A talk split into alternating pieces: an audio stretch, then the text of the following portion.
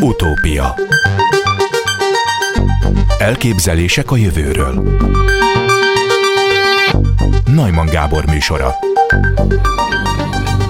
Üdvözlöm az utópiában Botta Dukat Zoltán, ökológust, biológust, az Ökológiai Kutatóközpont tudományos tanácsadóját. Jó napot kívánok! Jó napot kívánok! A következő kérdést tették föl, nem tudom, hogy kinek, majd elmondja, hogy kiknek szánták ezt a kérdést. Vajon miniszterként megfordítja az ökológiai szempontból egyre inkább fenntarthatatlan társadalmi környezeti folyamatokat, hogyha ön lenne a miniszter természetesen? Igen, ezt minden magyar állampolgárnak, aki meg fejében megfordul ez a lehetőség, feltettük, és felkínáltuk a lehetőséget, hogy lássa, hogy milyen döntéseket nek milyen következményei lennének 30 év múlva.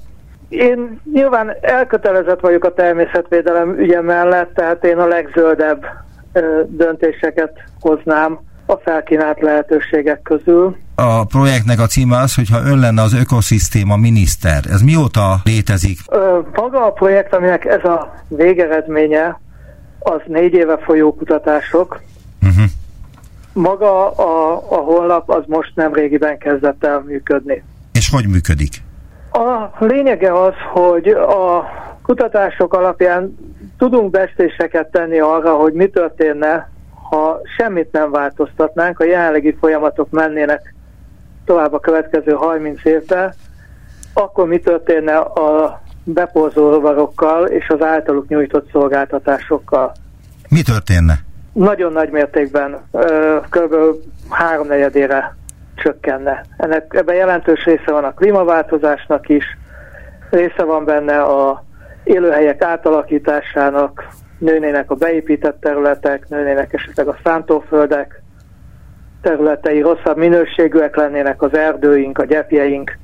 Ezt mind-mind figyelembe véve egy olyan 75%-ára csökkenne a mostani állapotnak a, a bepolszó által nyújtott szolgáltatás, ha nem teszünk semmit. Ezért az az alcím ennek a projektnek, hogy fenntarthatatlansági fordító? Igen, mert ha nem teszünk semmit, akkor, akkor valóban az állapot fenntarthatatlan lesz.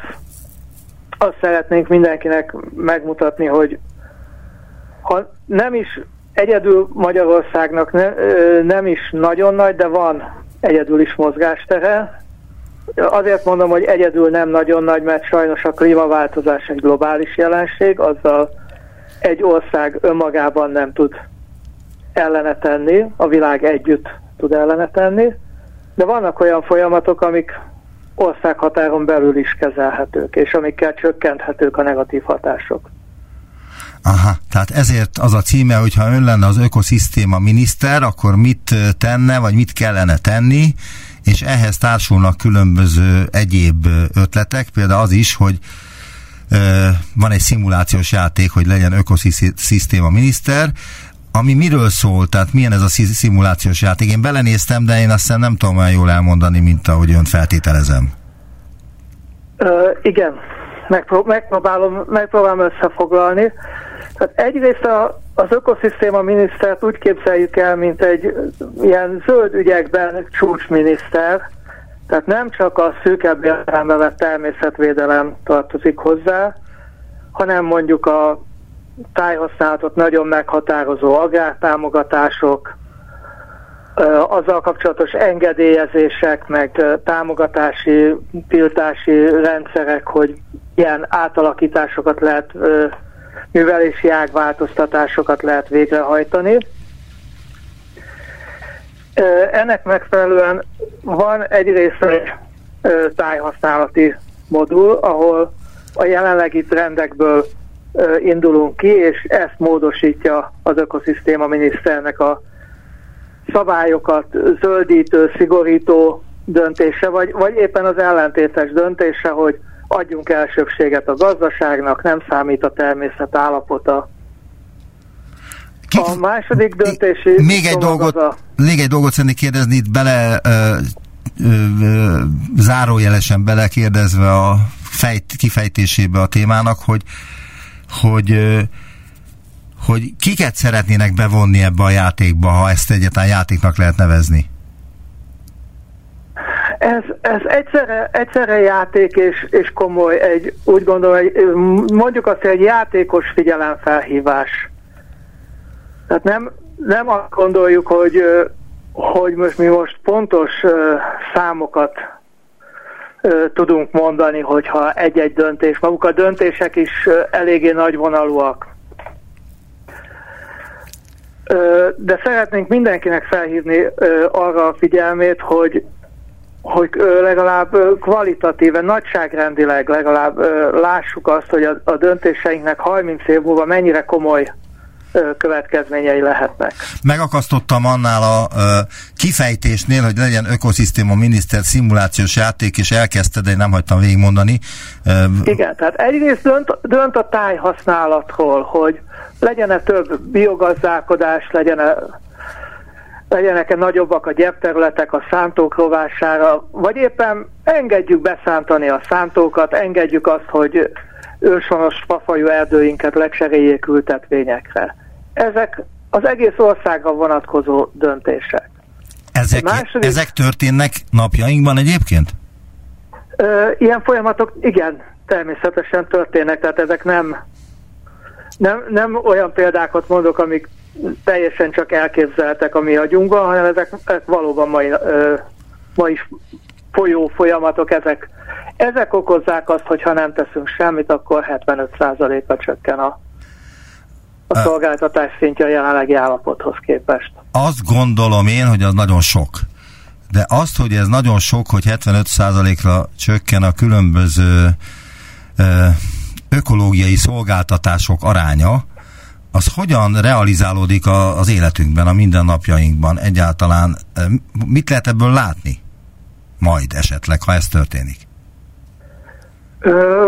Mondok egy nagyon egyszerű példát. Szereti ön a mézet? Szeretem. És mostanában vásárolt? Igen. Mert akkor ön is feltűnhetett, hogy a boltokban egyre kevesebb hazai méz van, és és egyre, ennek megfelelően egyre drágább.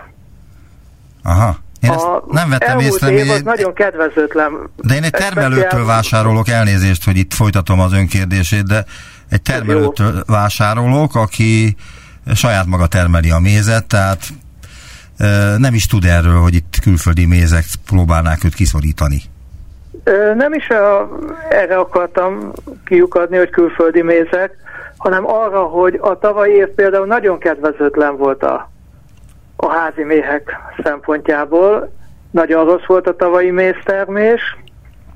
Ez a szélsőséges időjárásnak a, a következménye. Ha ezek a folyamatok erősödnek, akkor még inkább számíthatunk erre. És természetesen ehhez hozzáadódnak az egyéb ö, ö, negatív hatások, ha kevesebb a, a virágzó növény, ahonnan, ahonnan gyűjthetnek, ha erősebben vegyszerezünk. De mi volt az oka, hogy tavaly, ö, tavaly ilyen ínséges volt a, a méztermés, tehát a méhek nem érezték jól magukat, ennek mi volt az oka? Azt hiszem leginkább az asszályos időjárás, de megmondom őszintén, én magának a megporzásnak és a méheknek nem vagyok a közvetlen szakértője.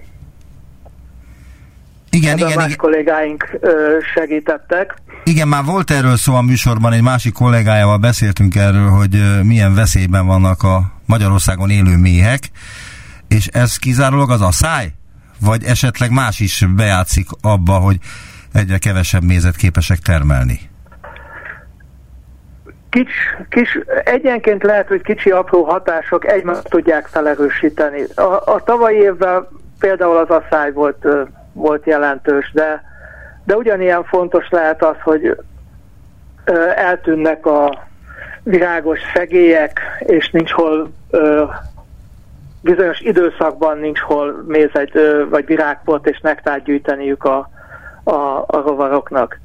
És az... fontos még hozzátenni, hogy nem csak a, a nekünk mézegyűjtő házi méhről beszélünk, mert hát méz nélkül talán kibírhatjuk, kevésbé lenne édes az életünk, de a, még fontosabb a megporzás, amit csak részben a házi méhek csinálnak, nagyon sok esetben vadon élő méhek, legyek, esetleg lepkék, végzik a növények megporzását, és a legtöbb kultúrnövényünk, vagy nagyon sok kultúrnövényünk gyümölcshozásához, terméshozásához, maghoz, maghozásához szükség van a rovarok közreműködésére. Láttam valamelyik tévéműsorban, hogy vannak olyan helyek, ahol az emberek porozzák be a különböző virágokat, mert hogy méhekre nem számíthatnak valamiért. Az em- itt is Én van is ilyen? láttam ilyen képeket Kínából, és nagyon nem szeretném, ha ez, a, ez Magyarországon is erre Mert hogy ez, szükség. ez rosszabb sokkal, mint amit a méhek csinálnak? Tehát ecsettel minden egyes növénynek a virágját kvázi beporozzák az emberek, akkor az nem olyan jó, mint amit a méhek csinálnak? Egyszerűen nincs erre kapacitásunk.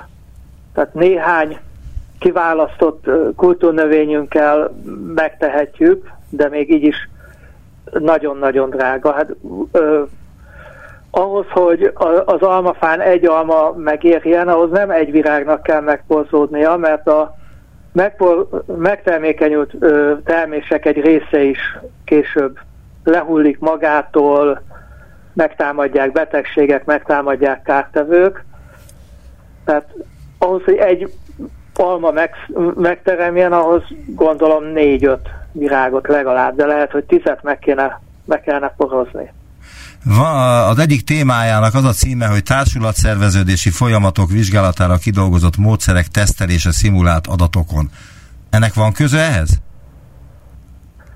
E, közvetlen köze nincs, ez egy, ez egy távolabbi ö, alapkutatási, felfedező kutatási témánk volt a projekten belül, ahol arra keressük a választ, hogy hogyan tudnak együtt élni élőlények egy ö, közösségben, mik, a, mik azok a szabályok, amik kialakítják a, a közösséget. Úgy gondoljuk, hogy egy két ö, folyamat van, amit nagyon fontos figyelembe venni. Az egyik az, hogy ugyanazt a környezetet ki kell bírniuk azoknak, akik egymás mellett élnek.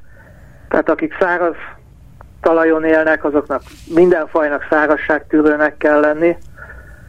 Mondjuk a, egy mocsárban meg a kihívás az, hogy a gyökerek oxigénhez jussanak, és ezt kell valahogy minden fajnak a maga módján megoldania. És ez ahhoz vezet, hogy hasonlóbbak lesznek egymáshoz az együtt élő növények. Viszont akik nagyon hasonlóak, azok nagyon erősen versenyeznek egymással.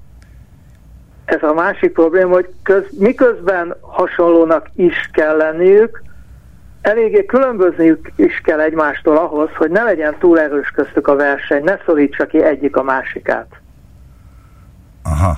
Tudna erre És példát mondani? Hogy ezt kimérhessük, hogy milyen tulajdonság az, amiben hasonlóbbak a vártnál, és milyen tulajdonság az, amiben különbözőbbek a vártnál, erre fejlesztjük a módszereket úgy, hogy szimulálunk olyan adatokat, amik hasonlítanak a valósághoz, de tudjuk, hogy mi a szabály. Mi raktuk bele a szabályt.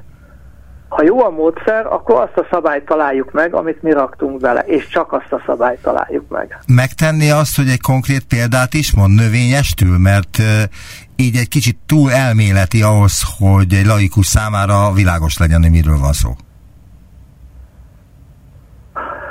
Uh, igen, nem, nem, könnyű a, nem könnyű a feladat.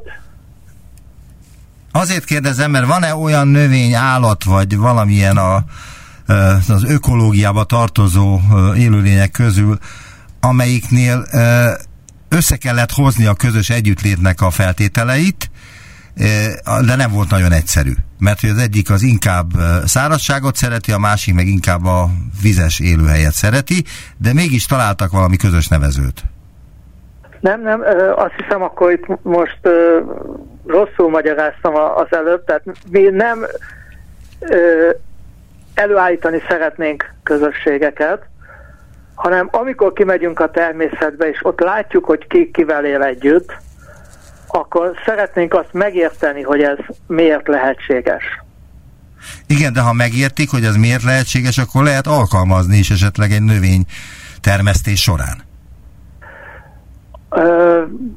A növénytermesztés az praktikus okokból leginkább a monokultúrákat szereti, tehát a, a egyfajúakat, Tehát a búzatáblán belül legyen csak búza, mert akkor annak az igényeihez alkalmazkodik minden, minden művelés.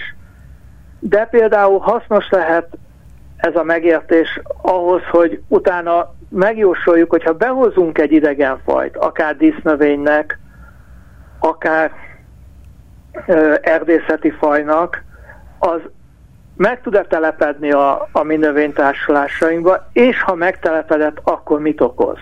Kiszorítja például a hozzá hasonló ö, fajokat? Mennyire szigorú Magyarországon az et, ö, ezeknek az ügyében hozott jogszabályok? Tehát mit szabad behozni növényt külföldről, távol-keletről, Dél-Amerikából, és mit nem szabad? Tehát ezt mennyire ellenőrzik, illetve hogy vannak-e ilyen szélsőséges események, amik pont emiatt történtek, mert hogy olyan invazív vagy egyéb káros élőlényeket hoztak be, amelyeket nem kellett volna?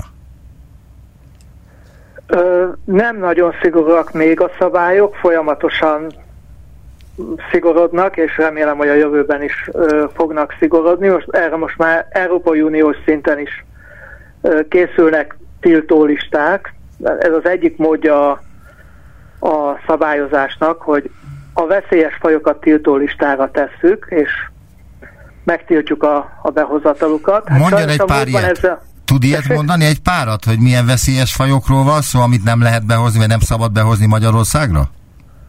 Ö, igen, például a kaukázusi medvetalp, sajnos már itt van Magyarországon, de, ne, de, de nem szabad ö, ö, terjeszteni, vagy mondjuk a braziliai óriáslapú valószínűleg Magyarország éghajlata nem túl kedvező neki, de, de miután a szabály Európai Uniós, ezért Magyarországra se lehet behozni.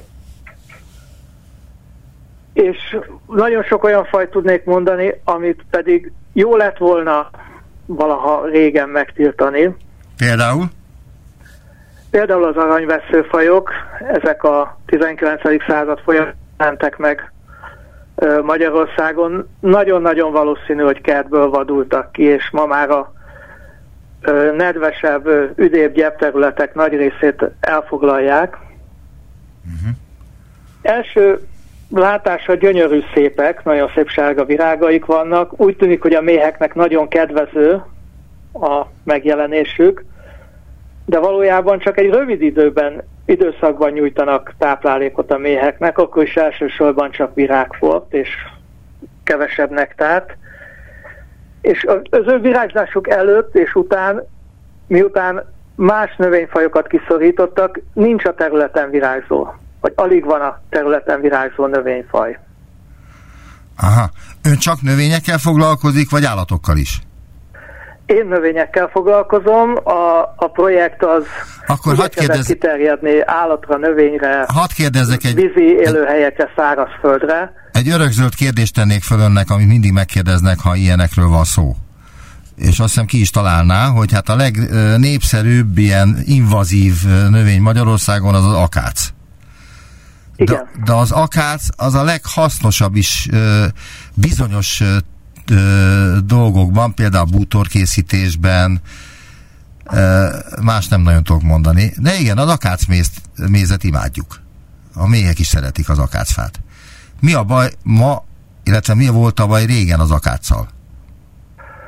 A, az akáccal két probléma van. Az egyik, hogy elszegényíti azt az élőhelyet, ahova akácos telepítünk, tehát az egy biodiverzitás sivatag lesz. A, a talajt is, talajtápanyag... Várjunk csak, a biodiverzitás, a biodiverzitás sivatag az azt jelenti, hogy nagyon szűk azoknak a növényeknek a száma, amelyek képesek egy ilyen helyen megélni, tehát nagyon ö, kevés Igen, nagyon növény? Növényfaj, nagyon kevés állatfaj képes ott megélni. Ezek a legszélesebb tűrésű, mondjuk úgy legigénytelenebb ö, fajok. Ez az egyik probléma. A másik probléma, hogy nem marad ott, ahova telepítettük, tehát szemben a búzatáblával, ami szintén nem, a, nem azért szeretünk, mert jó a természetnek, jó a biodiverzitásnak, de belátható, hogy szükség van rá, kenyeret szeretnénk sütni. Szerencsére a, a búza az ott marad, ahol elvetettük. Sajnos az akáccal nem ez a helyzet, hanem állóan spontán módon is terjed, és elfoglalja a szomszédos területeket is. Aha, tehát az akác az kvázi hegemóniára tör, hogy ilyen emberi fogalmat is használjak? Tehát, hogy mindent, mindenhol át akarja venni a, a helyet? Ö, igen, igen, mond, mondhatjuk így, ö, tulajdonképpen minden élőlény próbálkozik ezzel, csak vannak ebben sikeresebbek, és vannak kevésbé sikeresek. Az akác sajnos a, a sikeresek közé tartozik. Akkor még kérdeznék egyet, amit, amit ön vizsgált 2017-ben, tehát hát négy évvel ezelőtt. Az a címe a kutatásnak, hogy mongol és magyar pásztorok ökológiai tudásának összehasonlító vizsgálata. Mondan erről valamit, hogy mi a különbség a mongol és a magyar pásztorok között? Nem én vizsgáltam. Ez egy... Elnézést. Ez egy 30-40 szereplős ö, nagy projekt, a, amiről most beszélünk, aminek egyik ö, vizsgálata ez volt. Én, én az egész projektnek én voltam a vezetője, de hát minden, minden részvizsgálatba ö, nem folytam be. Annyit tudok, amennyit kollégám előadásaiból, elmeséléséből ö, tudok. Az egyik fontos különbség, hogy Mongóliában sokkal kevesebb az erdő, mint Magyarországon. Ennek oka a szárazabb klíma, ezért, hogy sokkal nagyobb érték is a, a, az erdő, tehát hiába a pásztorok a legelő területet használják, az erdőt is őrzik, és olyan szabályok vannak, amelyek az erdőt őrzik.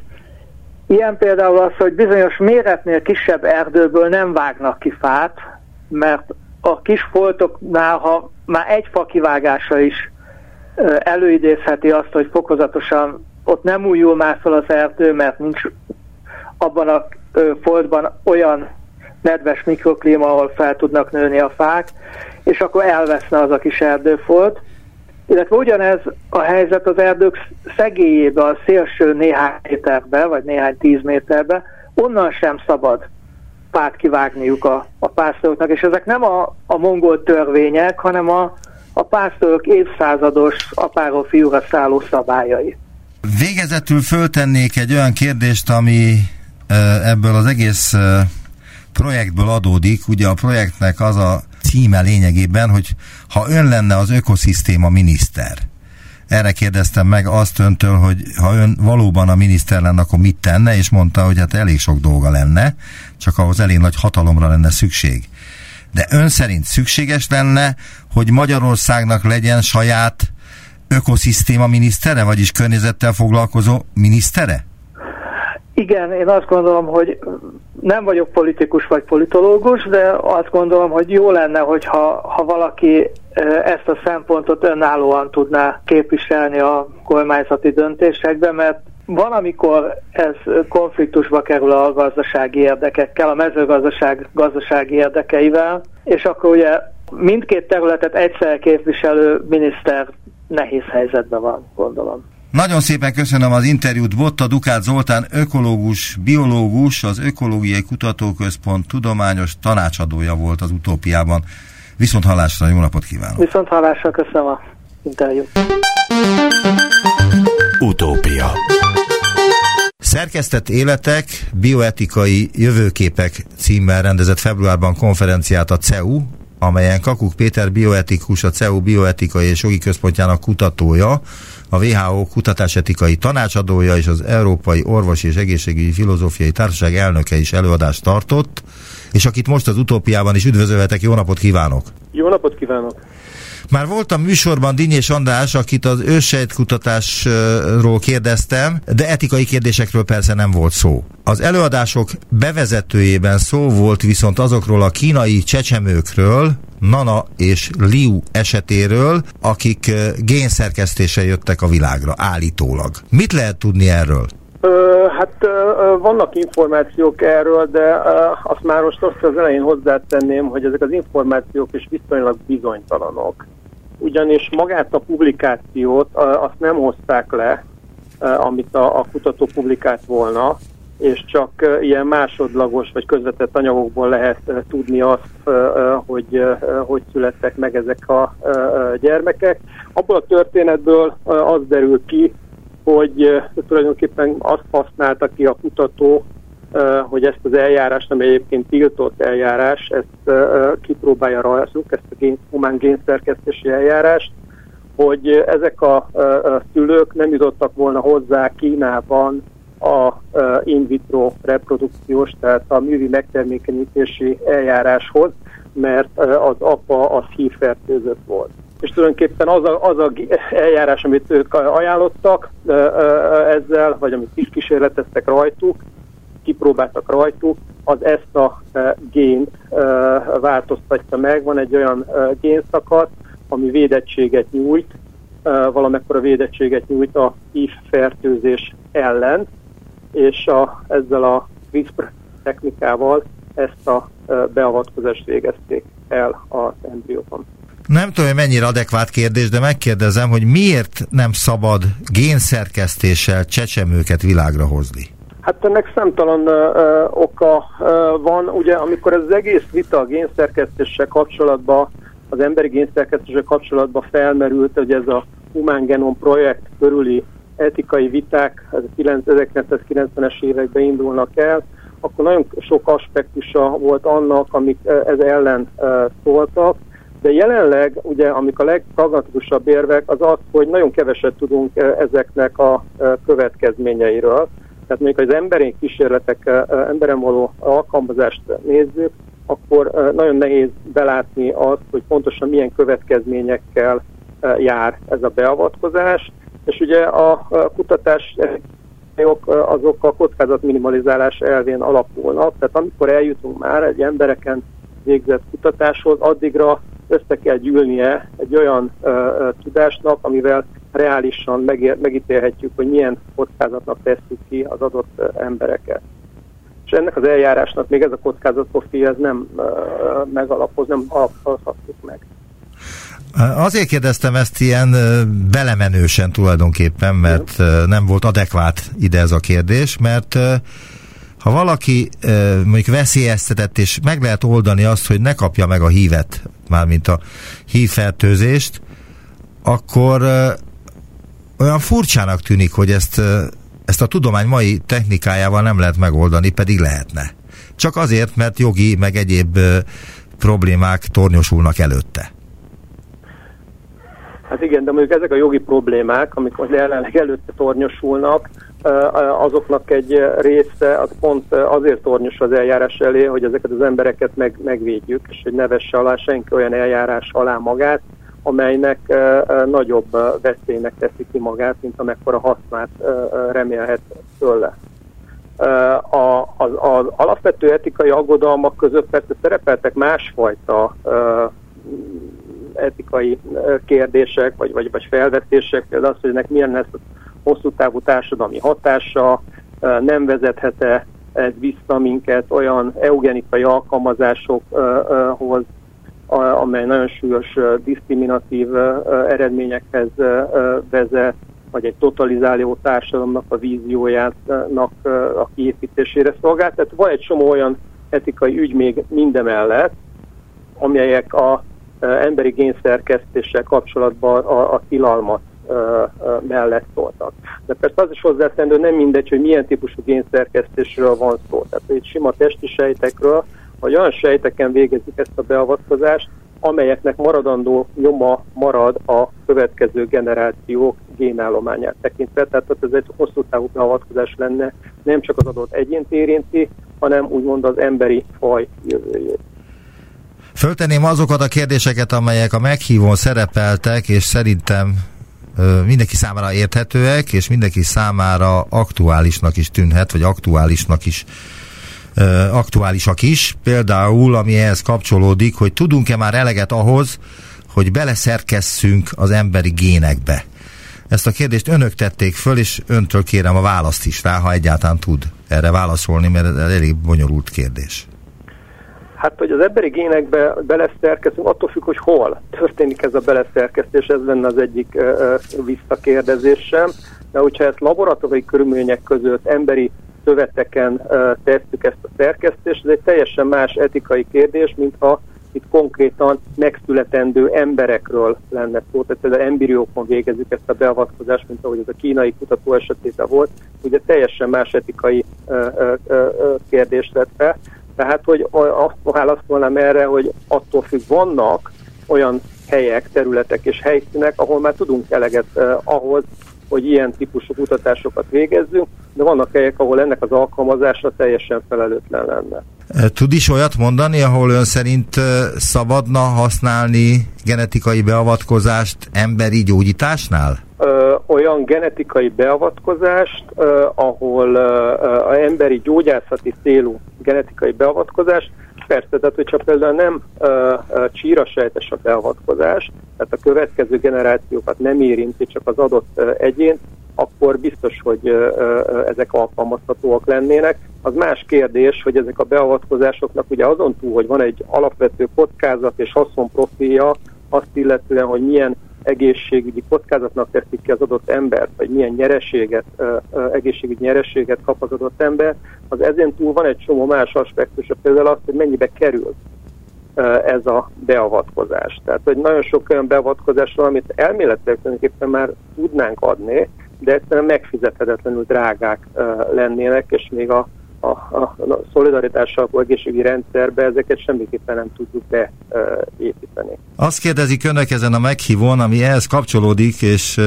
szerintem már meg, meg is válaszoltad, de azért fölteszem, mert bekonferáltam, hogy három kérdést teszek föl. Használhatjuk-e ezt a technikát az embriók esetében? Hát Magyarországon ugye nem lehet használni, de van-e olyan ország a világon, ahol például engedélyezik a genetikai beavatkozást csecsemők esetében? Én úgy tudom, hogy nincsen jelenleg ilyen ország. Mármint, hogy hivatalosan természetesen.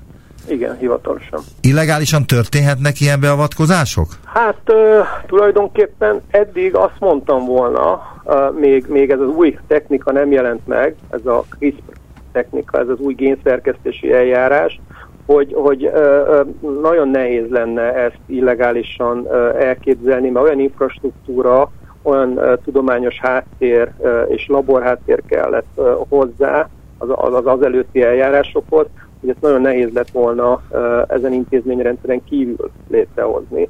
Viszont ennek az új technikának az egyik nagyon markáns aspektusa, az, ami egyébként etikailag is meghatározza az eljárást, az az, hogy nagyon könnyen végrehajtható tulajdonképpen, és létrejönnek ezek a garázslaborok, ahol, ahol minimál infrastruktúrával lehet ilyen génszerkesztési eljárásokat végrehajtani. Tehát, hogy ez az eljárás az elég, elég egyszerű és olcsó. Igen, de az előbb azt mondta, hogy olyan eljárásokat engedélyezni lehetne ön szerint, amelyeknek nincs köze a csílasejthez, és nem örökíthetők, de tudja jelenleg a genetika azt, hogy mi az, amit az ember örökít, és mit nem? Pontosan? Pontosan tudják, hogy a DNS lánc az hogyan változik egy ilyen beavatkozásnál? Ami nem csirasejtes. Ö, nem értem a kérdést. Az, hogyha egy látszólag ártat, ártalmatlan beavatkozást végeznek, aminek nincs köze a csirasejtekhez. Igen. Tehát az örökítő vonalhoz. Igen. Az biztos, hogy nem örökíti az ember? Biztos, hogy nem örökíti az egyed? Hát ö, nem, nem biztosra nem lehet nem mondani, de hogy nagy valószínűséggel nem örökíti az egyed, azt lehet mondani. Azért mondom, hogy biztosra nem, mert azért nem tudunk mindent ö, ö, teljesen azt, hogy ezek a genetikai rendszerek az emberbe hogyan működnek, tehát a, a biológiai rendszereknek a komplexitása az, az nagyon magas, tehát tudunk sok mindent, de nem tudjuk teljesen leírni az egészet, ezért ez biztosan kizárni nem tudom mondani, vagy nem lehetne mondani szerintem, de az, hogy, az, hogy annak nagyon kicsi a valószínűsége, hogy az öröklődik, azt, azt lehetne állítani szerintem.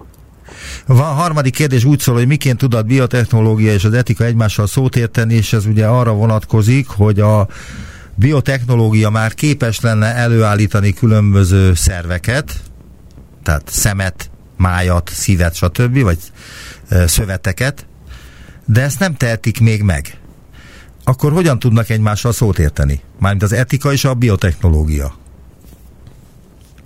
Hát uh, itt, itt, amikor etikát uh, említünk, azért sok minden benne van, itt nem csak a, úgy, úgy kell képzelni, hogy vannak a etikát képviselő emberek, akik egy ilyen féket állítanak a tudomány elé, és vannak a, a tudományos kutatók, akik meg így mennének előre, és ez a két csoport itt szemben áll egymással, uh, hanem uh, azért az, az, amikor etikát mondunk, ott nagyon sok olyan aspektus van, például azok a társadalmi aspektusok, amelyek nagyon fontosak abban a szempontból, hogy ezeknek a technológiáknak, hogy mi potenciálisan meg tudunk csinálni, annak mekkora a társadalmi elfogadhatósága.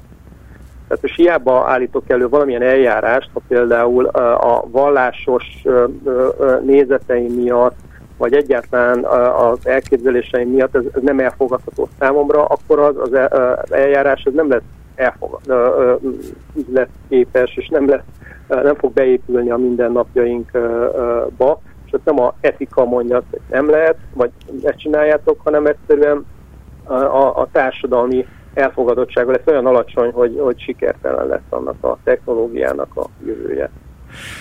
Pláne akkor lesz sikertelen egy ilyen technológiának a jövője, hogyha ez tiltja mindenfajta jogszabály meg törvény, mert Magyarországon az alaptörvény rendelkezik arról, hogy hazánkban nem szabad génszerkesztéssel növényeket termelni és forgalomba hozni. És azért ott van egy ilyen eléggé zavaros mesdjéje a dolognak, hogy viszont kísérletezni lehet. De önnek mi a vélemény erről a passzusról, az alaptörvény ezen passzusáról? Azt hiszem a 70 vagy 70 per A. Ez egy, ez egy nagyon ö, vitatott ö, ö, passzusa, nehezen értelmezhetőnek is ö, tartják, de önmagában az, hogy ö, ö, hozzunk egyfajta tiltást, mondjuk egy új technológiának a megjelenésénél, ezt én nem tartom annyira rossznak, ha akkor, ha ezeket a tiltásokat időről időre felülvizsgáljuk.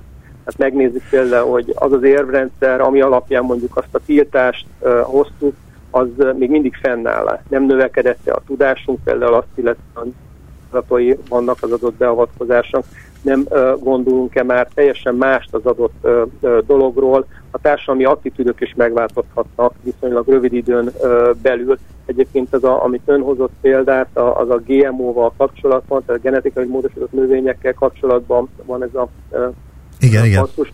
Ez, ez ugye ez nagyon szépen látszik, hogy itt az amerikai és az európai attitűdök és az ehhez részben kötődő törvényhozás az teljesen más irányokba ment.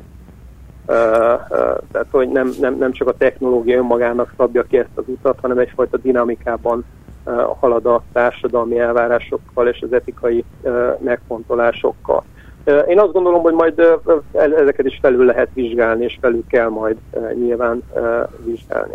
Hát ráadásul nem is tartjuk be. De, Tehát de, azt akarom de vannak, vannak olyan tiltások például, amelyek a, a, a a, a, a génszerkesztés legkorábbi megjelenése, amit a rekombináns DNS technikáknak neveznek, amikor ez megjelent a 60-as években, 1960-as években, akkor a tudósok ők maguk hoztak egyfajta moratóriumot, tehát ott nem a etikusok léptek közbe, még nem volt annyira masszív kiépült etikai intézményrendszer, mint jelenleg, hanem a tudósok hoztak egy moratóriumot, hogy álljunk meg, és gondoljuk végig, hogy mit csináljunk, és ennek hatására is alakultak ki például azok a laboratóriumi biztonsági kritériumrendszerek, amik mai napig meghatározzák, hogy hogyan, milyen körülmények között lehet ilyen típusú vizsgálatokat végezni.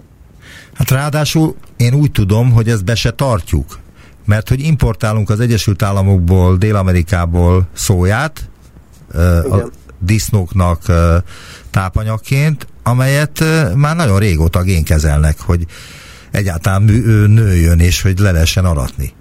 Tehát, hogy ha konzekvensek lennének, akkor ezt nem engednék be, de akkor viszont nem lehetne ellátni a magyar malacokat. Igen, igen, ez lehetséges, én nem, én nem tudok erről. Dényes professzor szerint nagyon nagy segítséget adhat az orvoslásnak, ha képesek leszünk különböző szerveket őssejt technikával előállítani. Ennek már sok helyen is hangot adott. Különböző genetikai betegségeket leszünk képesek gyógyítani, ezt ön is mondta, hogy hogy itt az étszel kapcsolatban fordult elő egy ilyen genetikai beavatkozás feltehetőleg. De az a kérdésem nekem, hogy egy májat ugye még szabad előállítani, ki tudja milyen törvények vonatkoznak majd erre. De már a tüdővel együtt nem, tehát hol van a határ? Ahol azt mondhatjuk, hogy kérem szépen, azt már nem lehet. Ezt még lehet, és azt már nem. Hát nincs ilyen előre rajzolt határ, ezt mindig az adott technológiai alkalmazással kapcsolatba kell felmérnünk, hogy milyen problémákat vethet milyen, milyen kockázatai vannak, milyen etikai ügyek jönnek szóba, tehát ilyen, ilyen határt nem tudom megmondani, hogy pontosan hol van.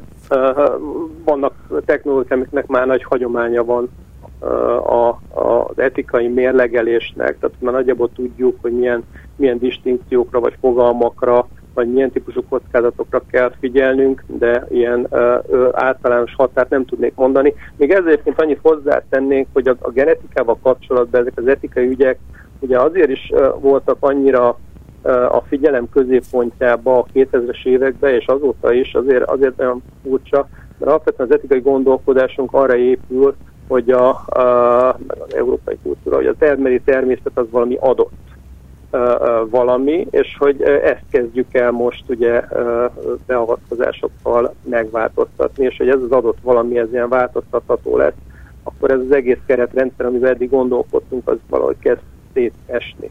Tehát ez is egyfajta ilyen fenyegető így a genetikával kapcsolatban.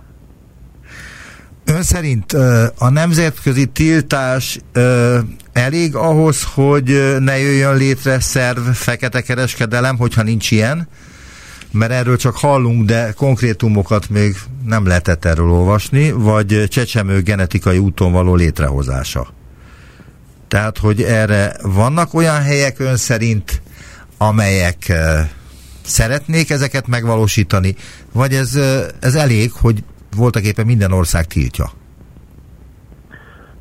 Hát a, a, ugye törvényekkel mit tudunk elérni? Tehát, hogy bármilyen törvényt meghozunk, akkor azért az, annak vannak uh, hatásai, de azt nem tudjuk elérni, hogy akkor az a uh, cselekedet, amit a törvény megakadályozni kíván, az egyáltalán ne jöjjön létre, ne, ne, ne forduljon elő. Tehát nem lehet mindent elvárni egy-egy törvénytől. Amit előidőzhet egy törvénynek a meghozatala, az az, hogy azért befolyásolja az emberek viselkedését, meg az országoknak az ügymenetét, meg az intézményeknek a döntéshozását, és ebben megakadályozhatja mondjuk ezeknek az előfordulását. De most a, a szervkereskedelem példáját mondja, és itt ugye a, a genetikailag előállított szervekre gondolt, akkor nem kell olyan messzire menni, hogy a genetikailag előállított szervek fekete kereskedelméről beszélünk, hanem, hanem szóba hozhatjuk azt is, hogy a normál szervkereskedelem is bár tiltott, de egy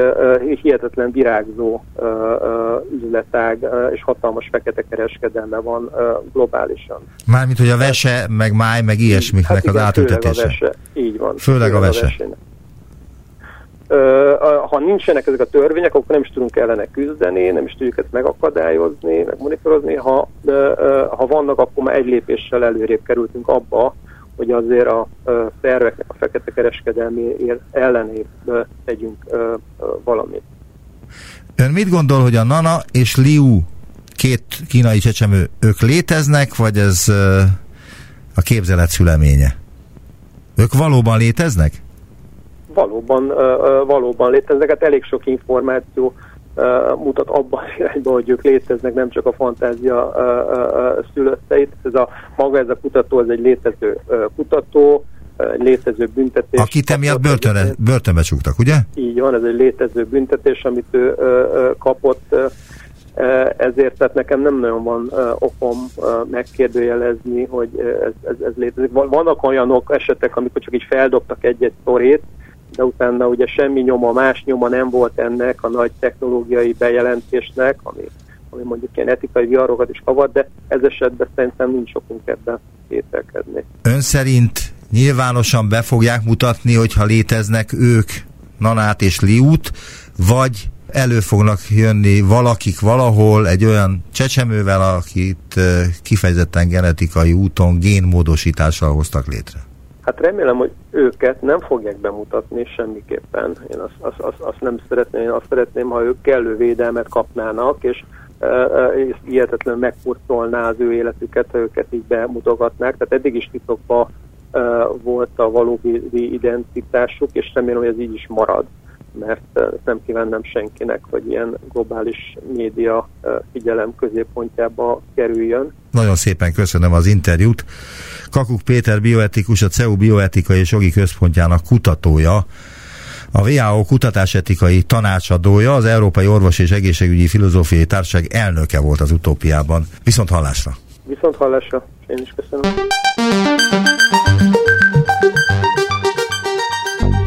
Visszaértünk a jelenbe. Neumann Gábor utópia című műsorát hallották.